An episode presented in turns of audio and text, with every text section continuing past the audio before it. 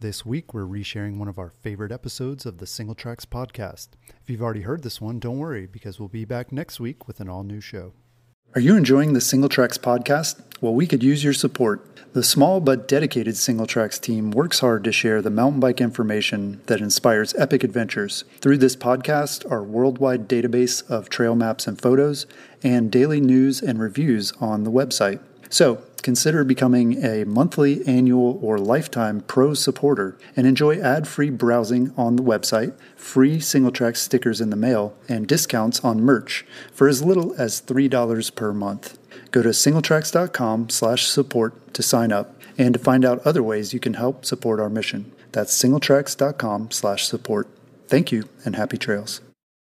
Backcountry.com is an online outdoor gear and apparel retailer carrying thousands of brands and products for mountain biking and your everyday outdoor lifestyle. Not only does Backcountry have the widest assortment of gear and apparel, but the heart and soul of the company lies with their Backcountry gearheads. These gearheads are former pro athletes, Olympians, and all around experts that are available 24 7 by phone, email, and chat for one on one service, product recommendations, and to ensure you have everything you need for your next outdoor adventure. Go to www.backcountry.com slash singletracks and use the code singletracks15 to get 15% off your first purchase. Some exclusions apply. That's backcountry.com. Check the show notes for the link and coupon code. Hey, everybody, welcome to the Single Tracks Podcast. My name is Jeff, and today my guest is Tinker Juarez. So, David Juarez, known to mountain bikers around the world as Tinker, is a two time Olympian, four time 24 solo series champ, and mountain bike Hall of Famer from California. He's been racing mountain bikes professionally for 31 years and continues to compete in ultra endurance racing at the highest level.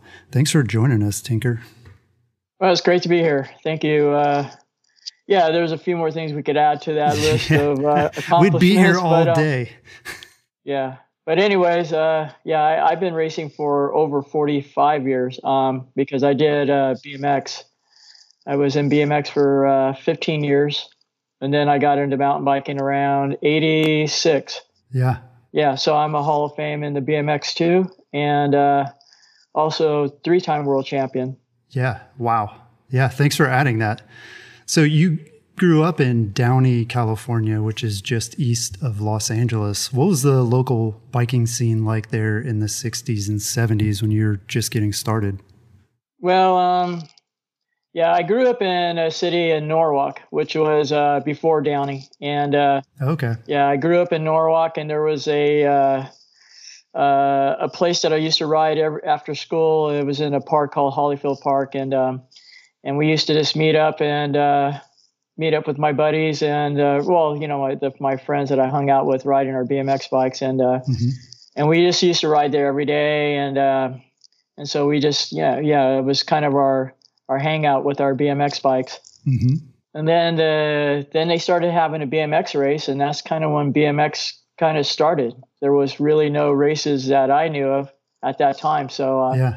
So yeah, so I started racing at the local park and uh, just continued racing every weekend. And then races were starting to pop up in all around different cities around my house, and started hitting those up too. Yeah, did a lot of your friends race, or was it like pretty clear early on that like you were faster than a lot of them?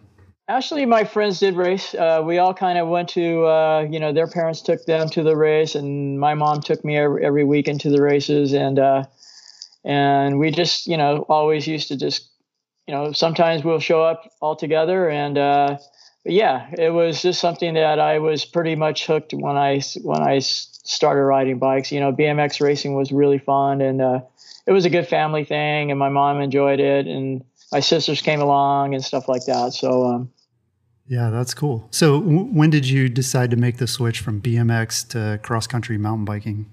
Well, as I was growing up in and uh, and BMX, I did uh, at, at, age 15. I turned pro, and there was not a pro class in BMX at that time, and that was in 1975 and I was the youngest at that time.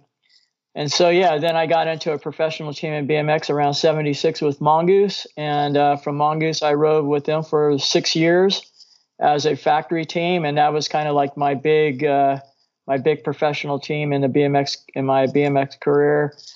And then uh, and then right around uh, after the after Mongoose, uh, after I think it was in 80, 81, 82, uh, I got into I still had some BMX life in me and and then mountain biking came around. It was a new bike, and uh, and I think I started around eighty, I think eighty six.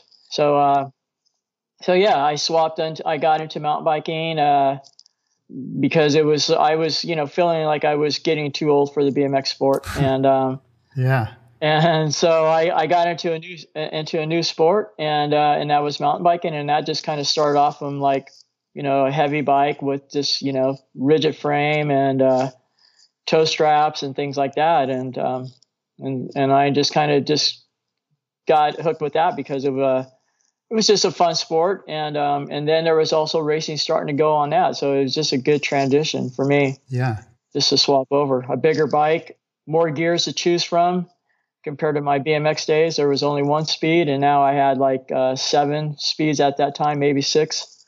It's just hard to imagine going pro at anything at 15 years old. Was that like an easy decision? Like, was your mom on board with that to say, like, yeah, go for it, or was it, or was it just kind of on the side initially, where you're like, I'm, I'm going to school and I'm see where this BMX thing takes me? Right. At that time, it was a pretty easy decision because when I was racing from age 13 to 15, I was all of a sudden starting to win everything in my age class. I moved up from like a beginner level to a pro uh, expert level and within those uh, three or four years, and then um, and then there was there was some money involved in the BMX racing at age 15, and I thought, wow, you know, win some win a little bit of cash, you know, for first place instead of getting a trophy. You know, I I've probably yeah. I was probably won like over seven or eight hundred trophies um, in my BMX career. I don't know if I won that many between that age and 15, but I was racing BMX my whole career and I was, you know, I was always winning trophies. Yeah. So yeah, I, I wish I would have taken care of my trophies, but, uh, but growing up as a kid, we didn't know how to take care of much, you know, we just right. kind of, just kind of threw him in the back or put him somewhere and, you know, didn't have any, any thoughts of putting him in, you know, trying to save him for the, maybe, uh, in the future or something. Yeah. Well, it sounds like you'd need like a warehouse or something to hold them all anyway. So yeah, yeah, but um, but yeah, it was nice and doing what you know when I turned pro at age 15. Then I got with Mongoose in '86, and um, and then I was all of a sudden getting a contract. Mm-hmm. So it was a good time, you know, two turn pro, and then at 16 with Mongoose, um, I was you know making money uh, with the team salary. So I was in high school making money and uh, in traveling, and uh, yeah, it was it was just trying to learn how to be a professional at that time was uh, kind of the the key thing for me. Yeah. Well, what was it like racing in the 1996 Olympics? You know, that was the first year that mountain biking was an Olympic sport. Uh, what what was that like for you? Oh wow, it was uh, it was very exciting. It was uh, probably a lot of stress because it was something um, bigger than my, you know biggest thing I ever done in my career, and uh, I knew I, I didn't know much about the Olympics or anything like that. I mean, I watched it on TV and stuff, but to be a part of it was uh, it was it was quite it was a big honor for sure. Yeah, it was uh, a lot of pressure for me because at that time mountain biking was growing so big and it was really exploding at that time, and uh, and so I was getting a, a, lot of attention before the race. Uh, you know, a lot of big hopes for me and. Um, so yeah, it was a lot of pressure, and it was kind of it was kind of it was it was exciting, but it was also stressful too at that time for my age. Yeah, you know, I mean, it was you know I didn't know, you know, I didn't know you know what to expect or you know how I was going to do. I was hoping I was going to do well, but uh, um, it it went it started off okay. You know, I mean, qualifying for the Olympics at that time, I did really, you know, I was having a my best years in my in my mountain bike career. Mm-hmm. I mean, I won everything. I was national number one. I was, you know, ranked up there in the UCI as the best American and and all that. So it was it was really nice to be picked, uh, you know, first to make it on the team. Mm-hmm. Uh, yeah, yeah. So it was it was exciting being there, you know, at the at the games, you know. Did you like do the opening ceremonies and everything? Did you go out and and march with the team? No. No, I actually I wish I would have. You know, yeah. the first Olympics I did not get too involved with any of the other events that were going on. Um, when I made it to Sydney, I did do the open ceremony, mm-hmm. and I and I think I went to one one other event to watch and stuff like that. But um, yeah, but the first Olympic, I think I just kind of, like I said, I kind of just folded a little bit. You know, just took it way. You know, I didn't really go into it with you know not being comfortable and relaxed. I guess. Yeah. Well, you're easily one of the most recognizable riders out on the race course every time you know you show up at the starting line. So are you able to use that to your advantage or are there drawbacks? Like are people kind of gunning for you? They're like oh tinker's here. Like i gotta i gotta really put out a big effort or?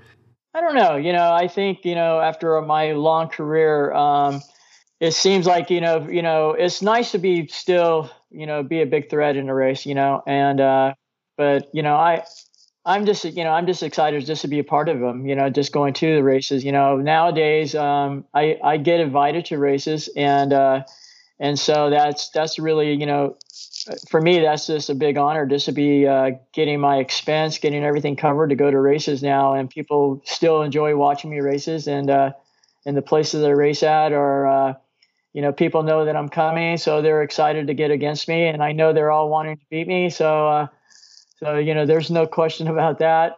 And everybody's, you know, yeah. So it's, it's, yeah, it's, it's a big, it's a, you know, I, I'm still quite, I'm, yeah, I'm just very excited that people still want me to come to the races. And, uh, and, you know, places I go to is still, uh, is still growing, you know, it's still growing. Yeah. Uh, yeah. I'm, I'm here in California, you know, it's kind of, it's grown and it's kind of outgrown. And, uh, but when I go to other places, people are, you know, still want like me as a legend to show up, you know, because they're excited that I'm still doing it at my, you know, especially at my age now. Yeah. Well, yeah. I mean, you have so many fans, you know, having raced for so long and just, I think your personality too, you know, from what people can gather, they're excited to see you. does that, like, before the race, are people coming up to you and patting you on the back? Like, does, is that distracting or, or do you feed off of that a little bit?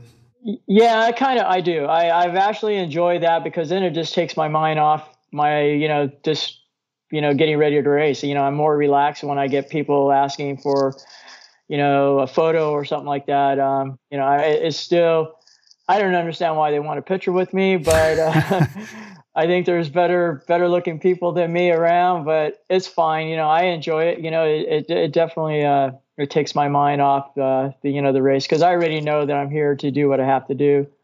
Just ride my best you know i mean? That's all i could do yeah. Um, and people are excited no matter how I do, you know. So uh, so that kind of gives me more motivation where I need I feel like I want to do good for them, you know, because I'm here. Yeah. Well, what do you make of the bike industry's recent push for more diversity in our sport? I think it's great. You know, it's helping me out because uh, it's not just focusing on one thing. You know, I mean, I, I was for my whole career in the beginning, it was all about cross country racing. And um, and then you know a lot of other things started uh, happening. Endurance racing uh, enduro racing uh, trials going i mean not trials but uh, cyclocross in the winter.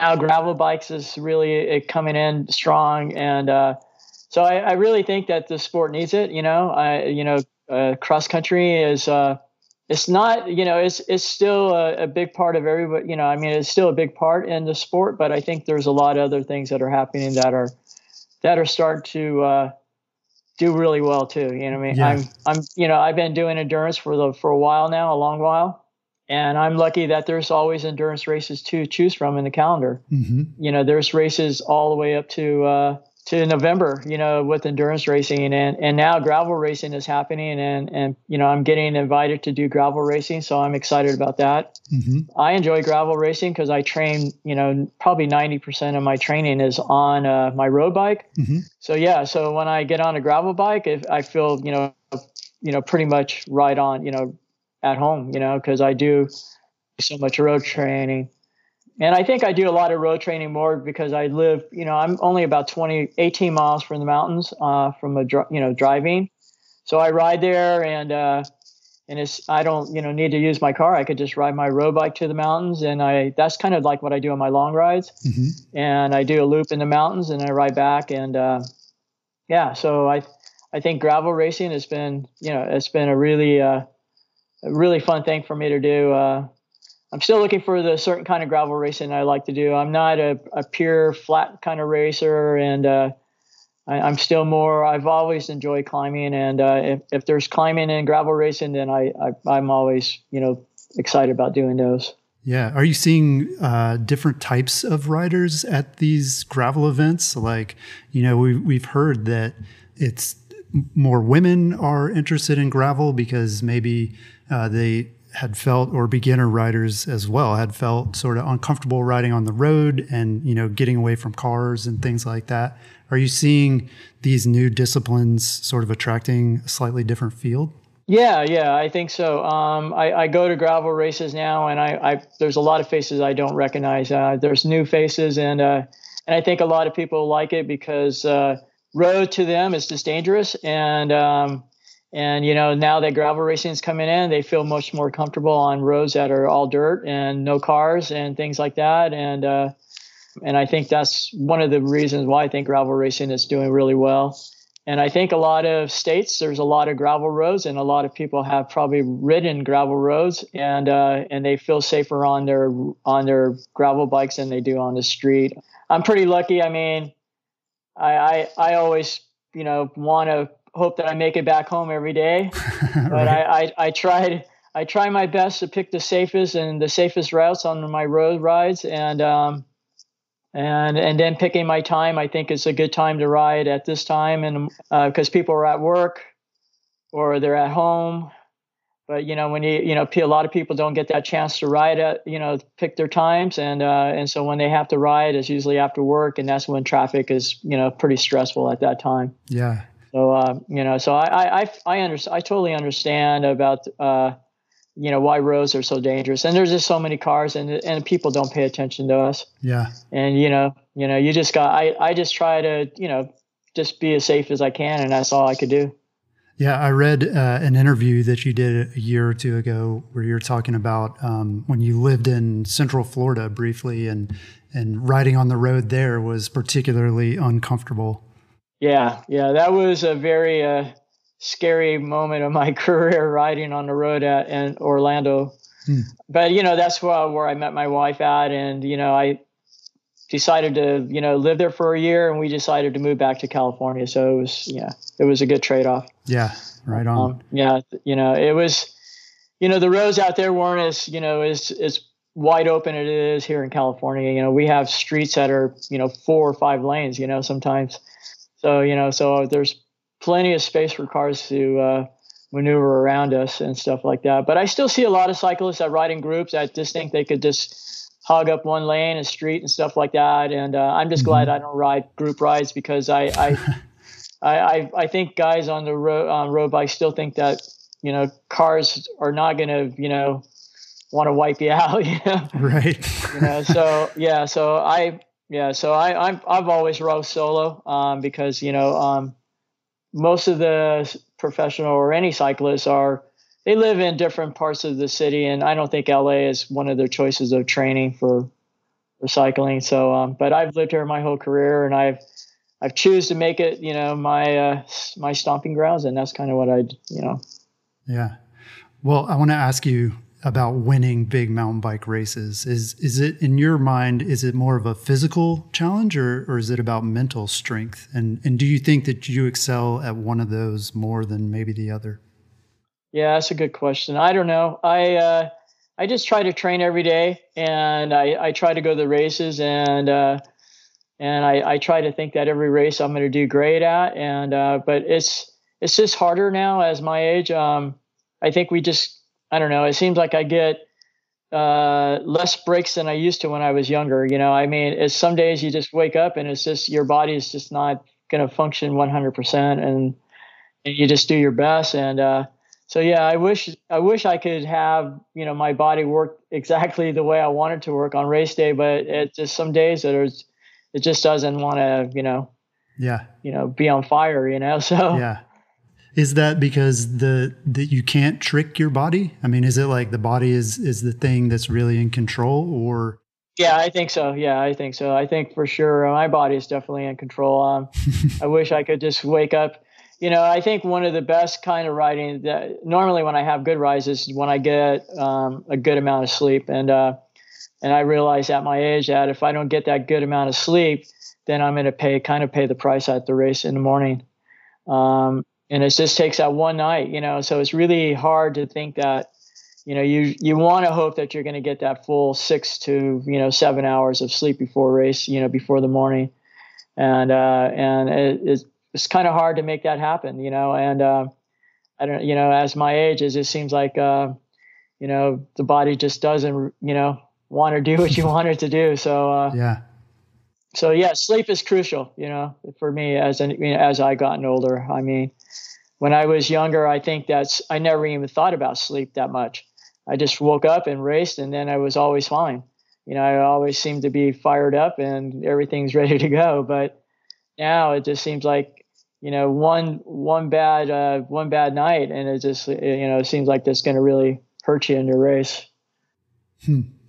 Yeah. Well, I was going to ask you about that rest as well. You know, your r- race calendar tends to be super full every year, seemingly. So, what's your recovery routine look like? Yeah. So normally, uh, yeah, uh, with the full schedule, um, my training, I, I, you know, usually uh, a few days before a race and stuff like that. Like on a Monday, I'll I'll kind of do one, you know, medium hard ride, and then from Monday, from the rest of the week till travel day, you know, like if it's on Thursday, I usually take off I'm always just just uh, doing maybe two hour rides, at least two hours every day. Mm. Even on your re- sort of the days you're leading up to a race, like that's a that's an easy ride for you. Is two hours. Yeah, yeah. Normally just two hours before, and uh, and then the day of the race, uh, if it's a long distance, if it's a hundred mile race or whatever, uh, I might go out for at least an hour before the uh, just a day before the race. I don't do a whole lot, you know, building up to the race. I don't really, the only time I take off is when I'm traveling on a plane. Mm-hmm. And when I arrive, I'll take off that travel day. And then the next day, if it's Friday, I'll go for a, just to kind of shake up the legs and stuff like that. Yeah. Uh, from just from traveling, you know, from the plane or whatever. Mm-hmm. What about the day after a ride? Like you go all out, you win the race. What's Sunday look like? Yeah, sometimes it's good to get a ride in, but normally that's usually the travel day. So um, yeah, usually I travel home the very next day. Uh, um, and if I am there for a full day, then I'll definitely go for a recovery ride. It's just going on the road or whatever. I won't go, you know, off roading or anything like that. Yeah. I'll just spend the legs or whatever. Uh, it could be, you know, another hour or two hour ride again. Yeah. Do you do you like reward yourself too? Do you like I don't know eat a big big bowl of ice cream or something, or or do you stick to your routine pretty pretty well? Yeah, that's something I'm really still um, wanting to work on is is dieting now. Um, I've gotten lucky for all my career, and uh, just you know, weight was in, uh, it's always been on my mind, mm-hmm. but I never could get down to the weight I used to been. You know, you know, 20 years ago. Right. You know, I'd like to be at 135, at you know, stay at 135, but now it's just staying at 140 is tough. You know, hmm. so yeah, so I, I've, but you know, I, it seems like it's it hasn't really hurt me that much, but I could uh, I could definitely feel it on a bad day or a race day that my, my, I'll start to you know think about my weight. I'll start to think about all kinds of things. You know, why am I having this bad day? You know. Yeah. You know, why did I eat that? Why did I eat so much? And you know, so everything will hit you at one time. You know, hmm. when things don't go good. But um, but yeah, I, I, you know, I mean, if I was to race in my category and my uh, in my age category or something like that, I wouldn't worry about my weight. I mean, I, I, I could hands down still do really well in my age class. I'm, you know, pretty much, you know, I've seemed like I usually have a, no problem winning all the time. Uh, but when I race at the open class and the elite class, you know, I'm always, you know, there's always going to be a, a, few guys out there that are going to be uh, lean and mean and and ready just to tear me apart if they can. And and and you know, so uh, and then I start to wonder. I wish I was, you know, like a little bit leaner right now, so I could pedal up these hills a little bit faster and stuff like that. But I, am just trying to enjoy it. You know, I'm going to try not to, uh, you know, get all down on myself. You know. Well, yeah, you're focusing on the things that you can do something about. I mean, obviously, your age is not something, you know, the the younger guys are they're going to be younger than you no matter what, but you can can control your training and your diet and your recovery and all that. Yeah, I think so. I I think, you know, because I train so hard, I I kind of think that it's okay to keep on eating as much as you want. But it's always you know um, it's but it's just you know like a yo-yo you know like the next day you got to work hard just to kind of get your weight back down. Mm. and then you get back and then you eat again and it's just like up and down you know but your weight my weight never changes because i never really changed my diet so. Yeah but um, i'm going to try to work on it. You know it's something that i, I need to work on. I, I there's you know i know i could cut calories here and there um, you know slow down on bread eating and slow down on you know certain you know maybe cut down on beer and stuff like that. Yeah. You know? Yep. You know having a beer sponsor and getting all the beer you want is kind of hard to say oh one beer only? Um you know so yeah and and then with the weather being so you know freaking hot here uh and you're going out there and just you know sweating like you know like a pig so you know, you want to come home and just, you know, kind of reward yourself with a cold beer or something, you know. So Exactly. Yeah. That I mean for me, I think for a lot of us that that's what keeps us going is, you know, during the ride we're thinking about how we're going to reward ourselves at the end. yeah, yeah, yeah. So as long as I'm able to stick with my work and stick with my training, uh, you know, diet is probably my weakness of anything. You know, I mean, I think I do really well in my training. I, I train every day. I love riding, and you know, um, and I don't think it's really that's my weak point. My weak point has always been, you know, probably my diet. Well, you've you know raced in some pretty incredible races over your career, and you're you're still doing it. A lot of these really in ultra endurance races, like La Ruta, uh, the Race Across America, 24 hour solo races. What's been the most difficult mountain bike race you've competed in? Oh, well, you know, um, when I think about 24 hour racing now, when I used to do them, I, I, I think about it now. I, I couldn't see how it's possible for me to do them now.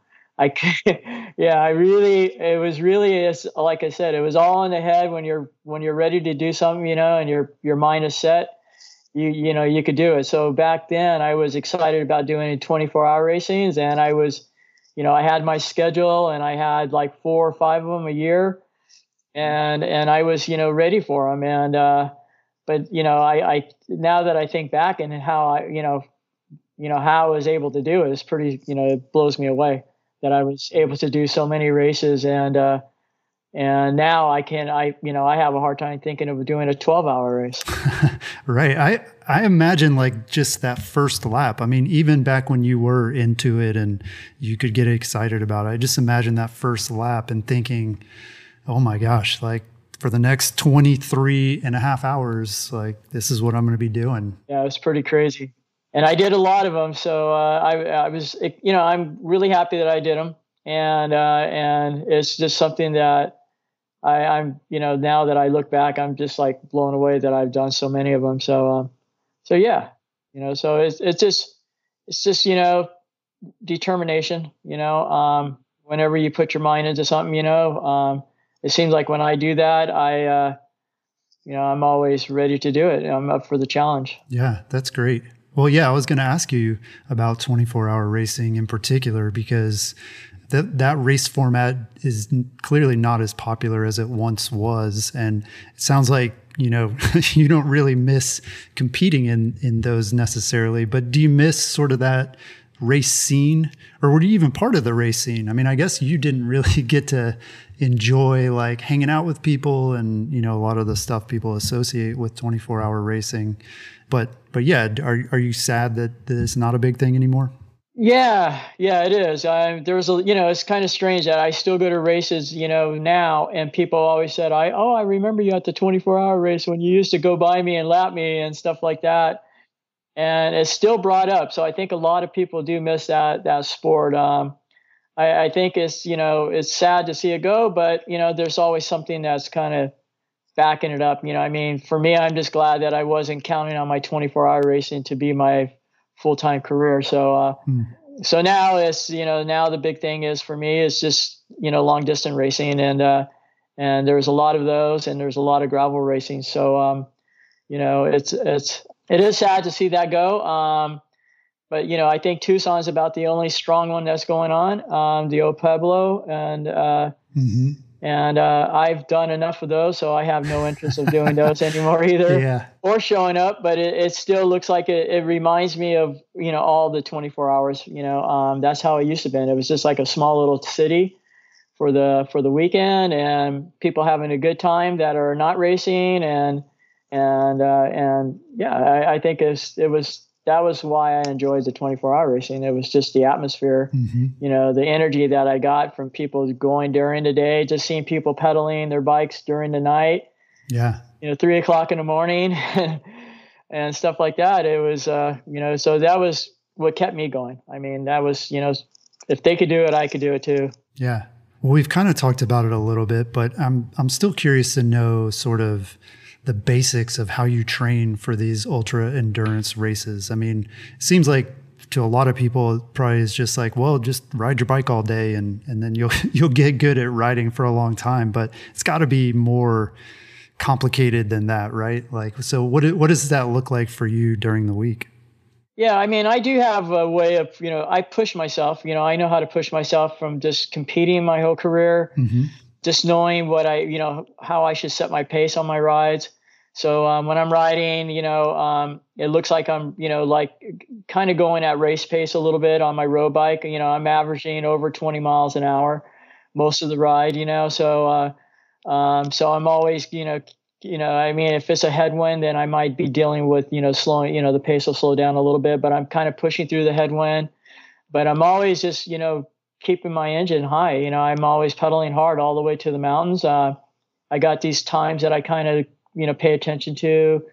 You know, if I get to uh, get to the mountains under an hour, uh, like about you know 50 minutes or something, then it's a good time for me. Mm-hmm. So yeah, I'm I'm really pushing hard. You know, um, and uh, people probably look at me kind of strange. I kind of, you know, they probably go, "What the heck is that guy going so?" You know. Yeah you know, it looks like I'm like attacking or pushing hard for some reason, and they don't understand. But that's just how you know how I ride. Um, yeah, they're like, who's uh, chasing this guy? Why is he? Yeah, why is he pushing so hard? Is he know? in danger? and uh, so yeah, and then when I see people, I kind of use that as a you know as um, on a bicycle or something. I, I I I try to see how long it takes me to catch up with them, and and when I do catch up with them, I go by them, and and the same thing on the climbs too. You know, I know that I have to be pushing pretty fast. You know, if you got to, if I'm going up a climb at, you know, 10 miles an hour or faster, then I'm thinking it's a good pace and stuff like that. So I don't, you know, I, I just kind of, you know, just know how I'm pushing that I'm pushing hard. And uh, so, you know, that's kind of, you know, kind of how, how I know I'm, you know, doing a hard ride. You know, it's just how I'm pushing my pace, you know. You know, I don't I don't slack around. I, I want to get it done. I'm not thinking of you know, I don't slow down too much, only for stop signs or signals, you know. Mm-hmm. And but I'm always just, you know, just going hard the whole way. Yeah. You know, and normally when you're riding with someone, you know, people are usually not thinking that riding that pace because they're riding together. You know, um, when I get to a signal, if I'm riding together, you know, I I have to, you know, say, hey, let's, you know, I have to tell them, let's go through this way, or you know, pass through the light if it's no cars and stuff like that. Right. Where I'm on by myself, I do, you know, I just go by. If it looks safe, I'm going to go through it. I don't have to deal with telling anybody what I'm doing. So I try to keep the pace nonstop all the way till I get home. You know, so uh, yeah, I mean that's kind of how I work it. Um, yeah, you're a professional racer, and so I mean, obviously, training and, and racing that's your job. But is it is it like a nine to five? Is it like okay, I spend you know eight hours a day either on the bike or like doing strength stuff or is it is it not that much time commitment? I guess that's that's what i'm curious about. Yeah i i mean it's to me it's like work you know? I mean i have to get on my bike every day first of all. Um, today I, yesterday i did a four hour ride. Um, i did um, i think like 71 miles or something like that. And today i'm um, i'm going to do an easy ride. So i'm going to do you know two and a half hours. I'll do about 40 41, you know, at least over 40 miles today on a, you know, pretty, you know, try to keep my pace up to about 20, you know, a pace where I feel comfortable at, you know.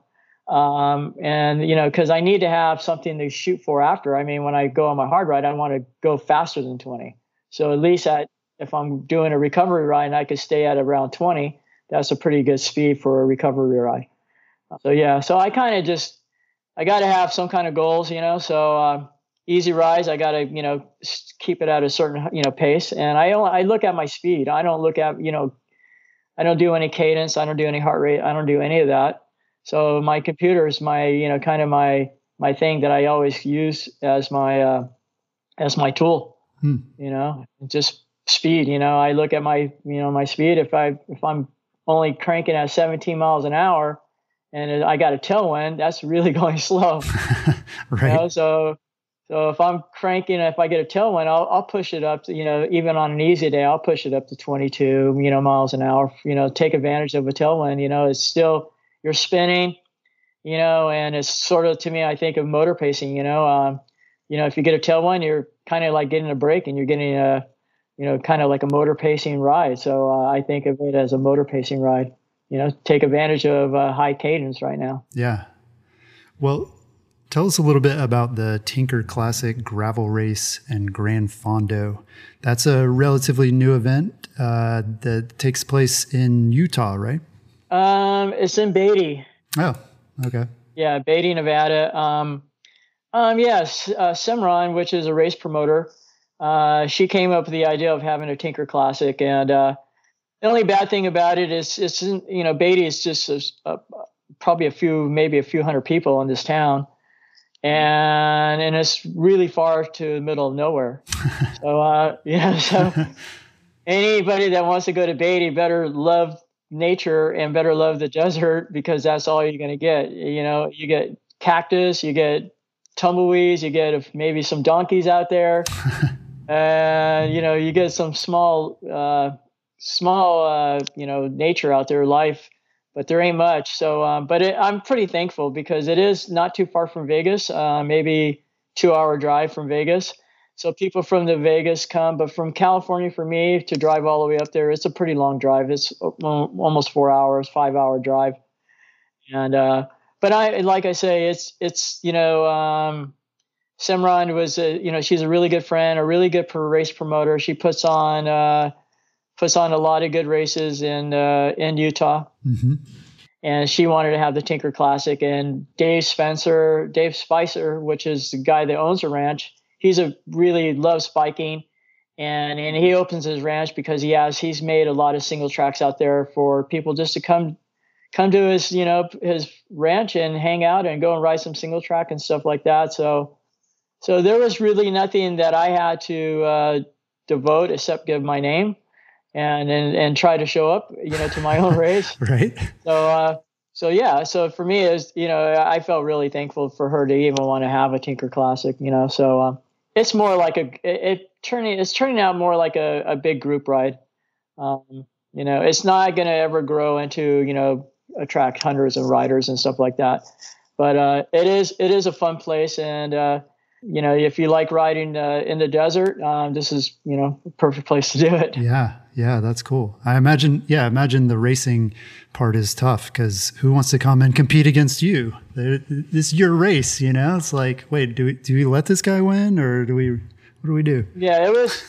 we were talking about that. I won it the first three years, and uh, and I did get some pretty good competition, and uh, and but it you know it, it, comes down to the endurance at the end, and uh, and that's where my strength kind of kicks in. Uh, mm-hmm. Uh, you know, some guys just push it really hard, too hard in the beginning, and I have to hang with them. And I'm trying to think, how long is this guy going to keep this pace? And then I'm going to, you know, okay, if you want to do the work, go ahead. And uh, and as sooner or later they start to, uh, you know, gear up one gear just because they're starting to pedal backwards a little bit, and uh, and then I start to feel that I, I start to feed on that when I know they're starting to hurt, and then you know, hopefully I have something at the end to uh, beat them. But uh, we were planning this year just to, this time just to not race as competitive, just hang out with the riders and ride with the group and uh, and just talk about anything, you know, um, if they want tips, you know, or maybe I'll just pull them for a long while and you know and just just just have fun with the riders instead of you know you know and just hang out with them in, in the race and you know and just see what they like to talk about Yeah. Yeah. Are you going to be able to do the race this year with coronavirus and everything happening? Uh, unfortunately, it just got postponed uh, probably less than two weeks ago. Um, they were hoping, but you know, um, just like everything, it just seems like it's just been a uh, an avalanche of all the races. You know, one race falls along, then the next race seems to cancel, and you know, it just keeps on going on. And uh, but I do, you know, I'm lucky. I have two races this month. Um, I have a race next weekend in Georgia, uh, the Fool's Gold, and it's an NUE oh, cool. series. Yeah.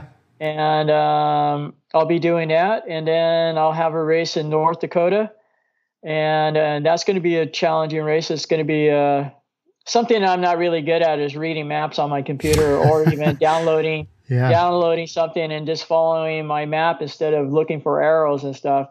So uh, so I know that that's going to probably uh, not work well for me, but I'm hoping to follow the. I'm hoping to chase the guy that won it in the past and uh, and stay with him because he'll know how to use the computer better than me. And in case something happened with mine and I can't reset it or can't find the map and get back to the map and figure out where it's, you know, and I, it's, it's going to be a disaster for me if I lose, you know, if I lose him in my race, because then I'm going to have to follow my own directions. And, uh, and if I don't see arrows or chalk marks or anything like that, I'm going to be in big trouble. So, but it'll be, it'll be something new. And I, hopefully I might, you know, learn something after, you know, after that weekend. Yeah. Yeah. It's good motivation to, to keep up with the, the person in the front. So what is your secret for staying fast on the bike and continuing to not just compete but beat riders who are half your age? I, you know, that's. I think it's just, you know, I've been lucky to be in the sport since the beginning, and uh, and um, and being in it from the beginning, and people looking up to me is still in my career at this time. Having Cannondale be my sponsor for since '94 um, they still uh, they still take care of me as a professional. Um, and as a professional, I always known that it's you know if it's your job, you got to you know you got to ride your bike every day. And uh, and living here in LA, um, when you ride, there's nobody out there, and you got to think that man, this is my job, and I have to, you know, and, and, those are their jobs, and and uh, so I got I'm just really thankful just to be able to still do it, and um, you know to do it as you know as as a job, you know. Um, you know, you know, because there's when you think of everybody around California, I mean, this, you know, there's no cyclists that do it for a living, and you know, and you know, that's a that's kind of a big honor for me to be still doing it, you know, at, at my age and uh, getting to put my helmet on and put my nitro or put my gear on, and and going out and doing this every day is, uh, you know, and and you know, Cannondale will give me the best bikes. I mean, you know, that's pretty good motivation. Um, uh, and you know, so I'm I'm pretty I'm you know to be at 59 and and doing it you know as a professional this long. Um, you know I I don't want to wake up and hopefully this is you know I just want to keep it as a dream and uh, and you know my goal is now is that if I made it to 59, I'm hoping to make it to 62 as a professional. That's kind of my goal. Yeah. Because uh, in this way I could start collecting money. and right. and I could you know I could if I don't have a job as racing, at least I'll be able to survive with the money I'll be collecting yeah. from unemployment and stuff like that. Yeah. Or social security, I mean. Right. Well, have you been able to avoid injury? Would you say is that uh, something that's allowed you to ride a long time, or or do you recover fast from injury? I think it has been uh, been lucky. I've been very lucky. I mean, I had some uh, I had some close calls in in my past. I remember having a uh, fracturing or again, uh, what did I have happen to me? I did something to my hip. I uh, I got a hairline fracture or something like that, and it was pretty serious. And I couldn't move on this race. It was a local race. It was in Mexico, and I fell. I just went over the bars, and I just got just tossed like a slingshot, and just landed on my on my head, and then my back, and then next thing I know, I just couldn't move. I had to almost drag myself off a little bit off to the oh, side oh, wow. just with my arm, just because that little pinch or whatever was hurting me in my leg or my hip was uh, it was so painful, and I never you know never felt that pain. and so you know say then I had to get in a truck, and then the truck was off road, and then I had to fill every little bump in the, tr- in the truck, yeah. laying in the back bed, oh. and uh, didn't know what was wrong with me, and um, I had blood coming out of me in my arm or something like that. It was just a freak fall, and uh, I was leading the race, and I just you know something just launched me over my bars. I bounced off a rock or something and I was getting, kind of had some good speed going because uh, I had a little slight downhill, and then it was a rise up in the hill, and then it was a rise going down. And I think when I went over this hill, there was, I think I got just hit a rock, and it, somehow my suspension just kicked at the right time uh-huh. to just throw me over the bars. And and then after that, I you know got home, and you know they they couldn't do anything to me because it was you know it was a fracture. So uh, so I'm trying to recover from that, and I, you know, I'm on uh, just you know crutches or not even crutches, one of those walkers, and um, and just couldn't move off a couch, and um, and then finally when I was able to, after weeks, I go went on my bike and I'm slowly recovering, and then I ended up falling again and doing landing on my other side of my hip. Oh my goodness! And it was, and it was like almost putting everything away, and then I'll say, well we got to keep this stuff out because yeah. you got a couple more weeks of more healing to do on your other hip. So that was really a nightmare for me at that time in my career. Uh, but yeah, I, I, bounced back and I think I recovered still in, in good time. Uh, probably under two months, you know, for sure. You know, um, and uh, so yeah.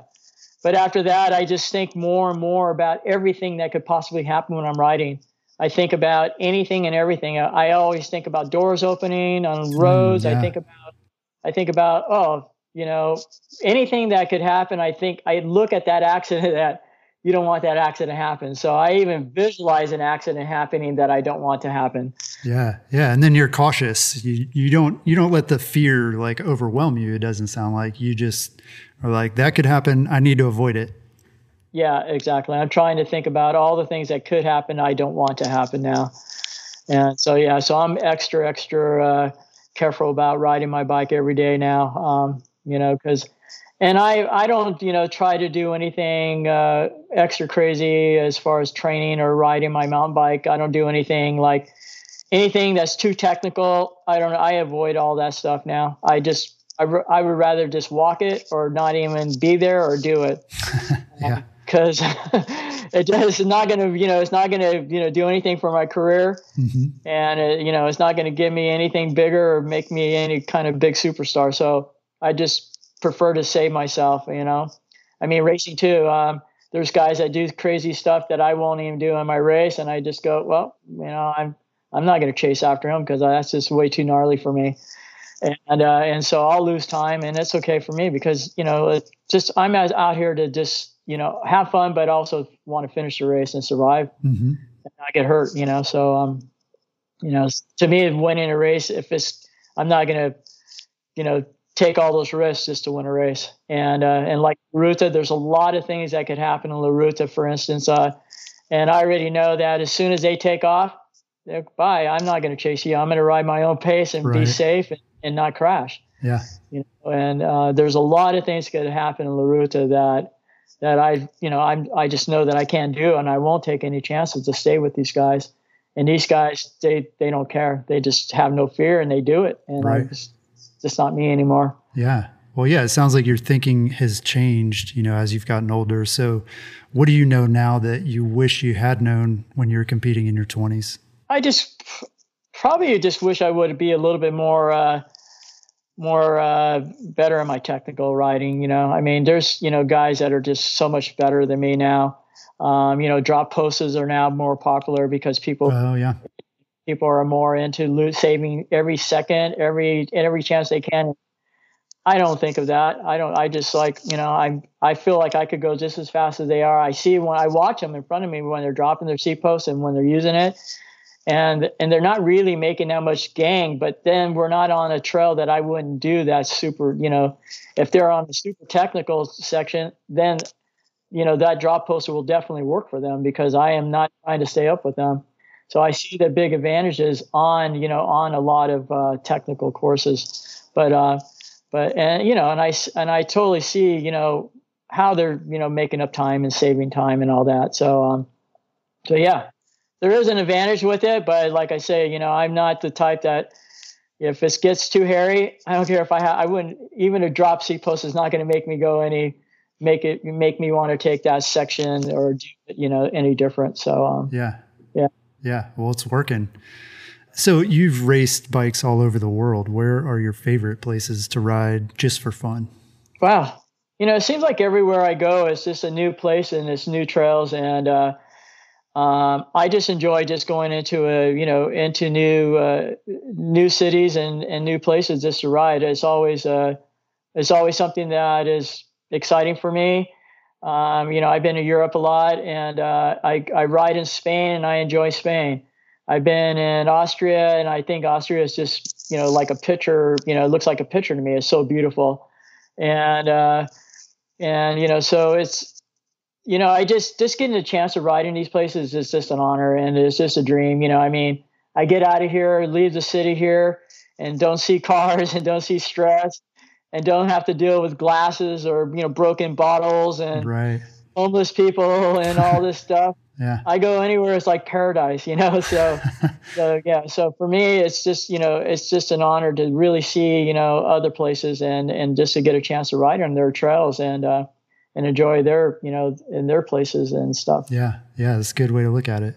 So it's all beautiful. I mean, I mean, like Utah is beautiful, you know, and uh, you know, the, oh, there's so many places I would like to live different, but you know, I choose here. My family's here, and I'm just lucky to be able to go there and spend a weekend just to ride on their, you know, in their beautiful place where they ride at. And there's sometimes where I almost like to take even a small little vacation to go there and train you know, just because it's so nice, you know. Yeah. And uh, yeah, so yeah, there's everywhere that I've been to is usually a beautiful place, you know. Yeah. Even the Badlands in uh, North Dakota is even beautiful, you know. So it's all nice, you know. I get to ride their beautiful trails, and it's an it's really it's really a for me. I'm really thankful just to be able to get that opportunity. So um yeah, so yeah, yeah, that's great. It makes it makes riding fun, you know, uh, because it's so beautiful and it's exciting and it's a different kind of a challenge, and uh, yeah, yeah. Well, you mentioned that you're 59 years old. And so the last question I want to ask you is how do you plan to celebrate your 60th birthday next year? Oh wow, uh, that's a good question. Um, yeah, I mean, once I turn sixty, there ain't no more fifties left. So right. sixty and up, and yeah, those numbers are going to get higher. Um, I don't know. I've you know we were we thought when I turned 50 it was going to be a big uh, big deal and uh, mm-hmm. and actually you know um, when I turned 60 I don't I really don't have any big plans you know mm-hmm. I just want to continue riding professionally uh, you know hopefully you know sign with Cannondale for another couple more years and uh, and uh, uh, you know shoot for my goal to be 62. And uh, if I turn 62 and whatever happens with my career at that point, it's going to be all you know it's all going to be all good for me. Yeah. Um, so 60 is not a it's not the not my picture of you know celebrating much, except just happy that I'm still doing what I love to do is riding my bike, and uh, and taking care of my kid and taking care of you know just you know, just surviving each day. Yeah, right on. Well, Tinker, thanks so much for taking the time to talk. Um, and we really wish you the best of luck in your races this year and uh, through the rest of your career. So thanks. Yeah, thank you, Jeff. It was good talking with you. Uh, thank you for all the cool questions and all that good stuff, too. All right. Well, that's all we've got this week. Talk to you again next week.